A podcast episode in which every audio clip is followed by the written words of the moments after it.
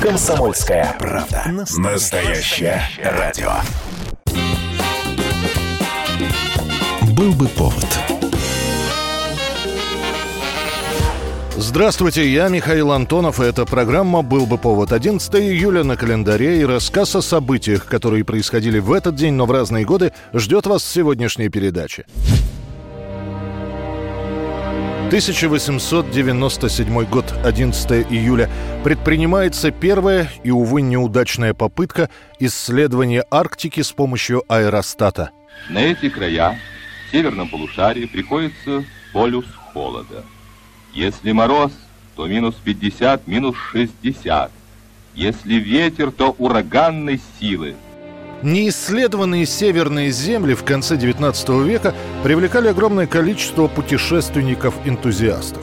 Экспедиций в то время было множество, достаточно вспомнить норвежца Нансена, который называл Арктику не иначе, как страной ледяного ужаса.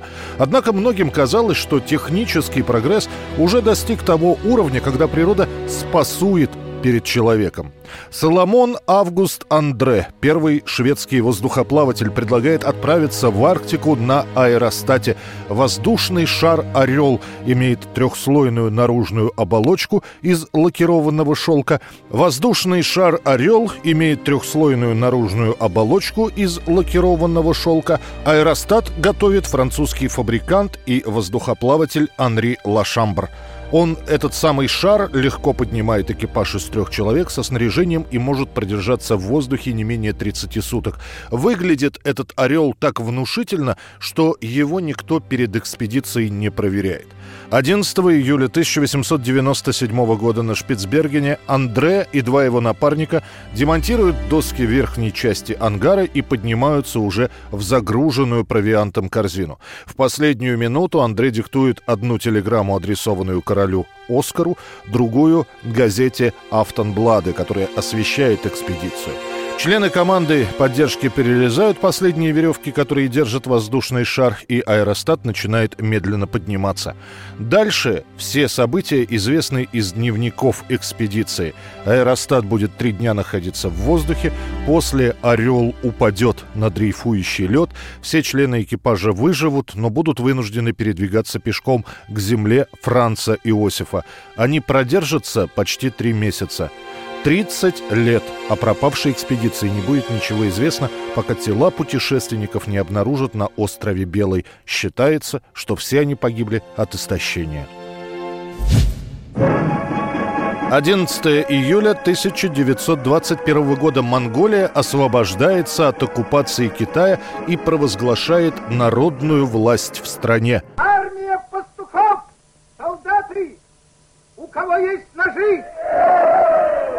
de Paris! Então,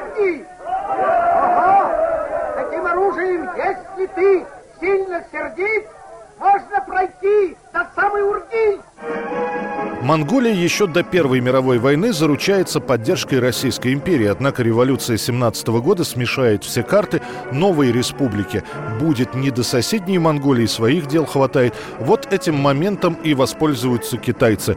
Они сначала входят в тогдашнюю столицу Монголии Ургу одним батальоном, после оккупируют город полностью. В ноябре 19 года президент Китайской республики Сюй Шичан расторгает русско-монгольские соглашения 12 года, заодно распускает монгольское правительство и расформировывает армию. Так страна оказывается в оккупации. Несмотря на то, что ключевые посты в Монголии занимают этнические монголы, все они действуют по указке Китая и принимать самостоятельные решения практически не могут.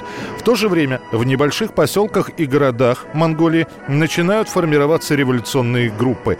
Их главная цель – освободиться от китайского господства.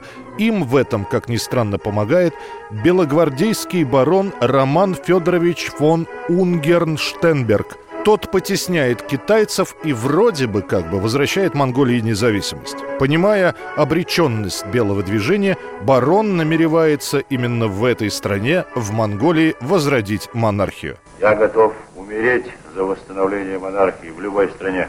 Другой цели у нас нет. Но вынужденный простой в Монголии ухудшает дисциплину в армии барона, и вскоре Унгерн покинет Монголию, чтобы начать великий северный поход на Сибирь. Там он и сгинет. Сначала разобьют его армию, а после и сам Роман Федорович попадет в плен и будет быстро большевиками расстрелян.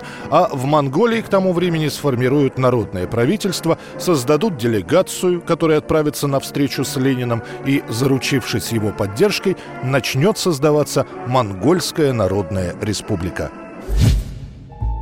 1984 год, 11 июля. Режиссер театра на Таганке Юрий Любимов лишается советского гражданства. Официальная причина – за враждебную СССР деятельность. Ты что, оплаумил? Человек же не сам придумал. Он по радио услышал. Да ни черта он не слышал.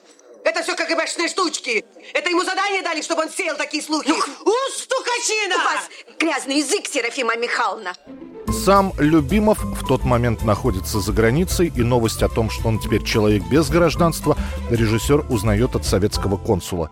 Вообще считается, что несмотря на некую вольнодумность, которую Любимов периодически демонстрировал, он все-таки режиссер популярного московского театра, где идут спектакли на революционные и остро-социальные темы.